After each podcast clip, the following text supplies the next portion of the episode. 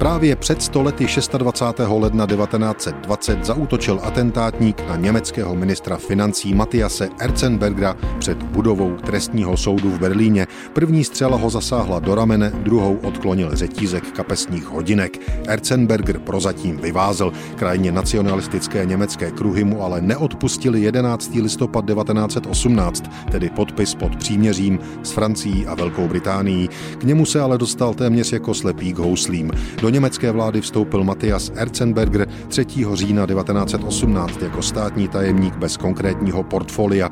6. listopadu ho vláda vyslala do francouzského Kompieň, aby zahájil vyjednávání se spojenci. Ministr neochotně souhlasil. 10.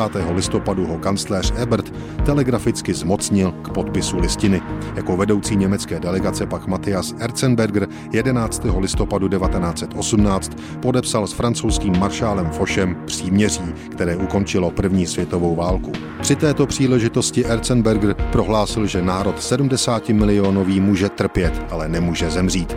Nevěděl ovšem, že podpis pod listinou mu mnozí Němci neodpustí a bude ho stát nakonec život. Po prvních volbách Výmarské republiky v lednu 1919 vstoupil Erzenberger do vlády, znovu jako ministr bez portfolia, odpovědný za záležitosti kolem příměří. V další vládě se stal vicepremiérem a ministrem financí.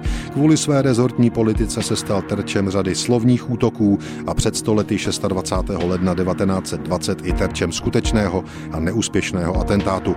Podpis válečného příměří ale do jeho cesty postavil další atentátníky. 26. srpna 1921 ho nakonec zastřelili dva bývalí důstojníci německého námořnictva. thank you